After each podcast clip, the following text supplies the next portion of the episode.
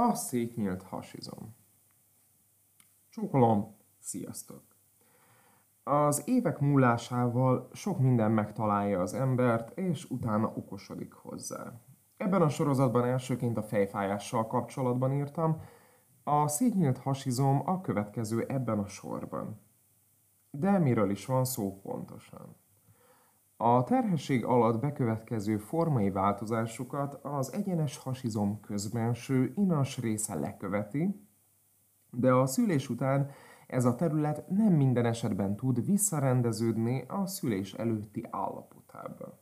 Egyre több fórumon minden második kismama érintettségéről írnak. A probléma első körben esztétikai, de a funkcióvesztést a test többi része korrigálni próbálja, és holisztikus egészként szemlélve haladhat az átterhelt felelősség a testben, újabb és újabb problémákat szülve, csak hogy stílszerű analógiában maradjunk. Nagyanyáink is küzdöttek ezzel? Többet hallani erről, mint valaha.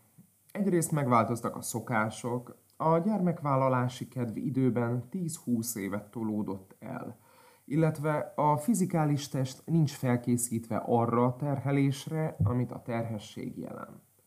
Valamint ide sorolom azt is, hogy a fizikai test nem arra a sokrétű mozgásra van jelenleg használva, mint amire eredetileg meg lett álmodva egykor. Mekkora a baj?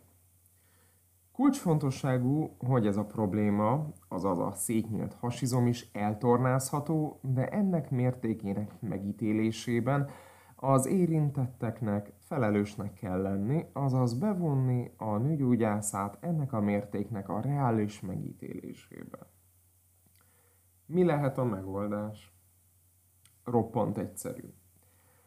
Van egy csokor gyakorlattípus, ami kifejezetten segíti a korrekciót, és van egy csokor gyakorlattípus, ami kerülendő.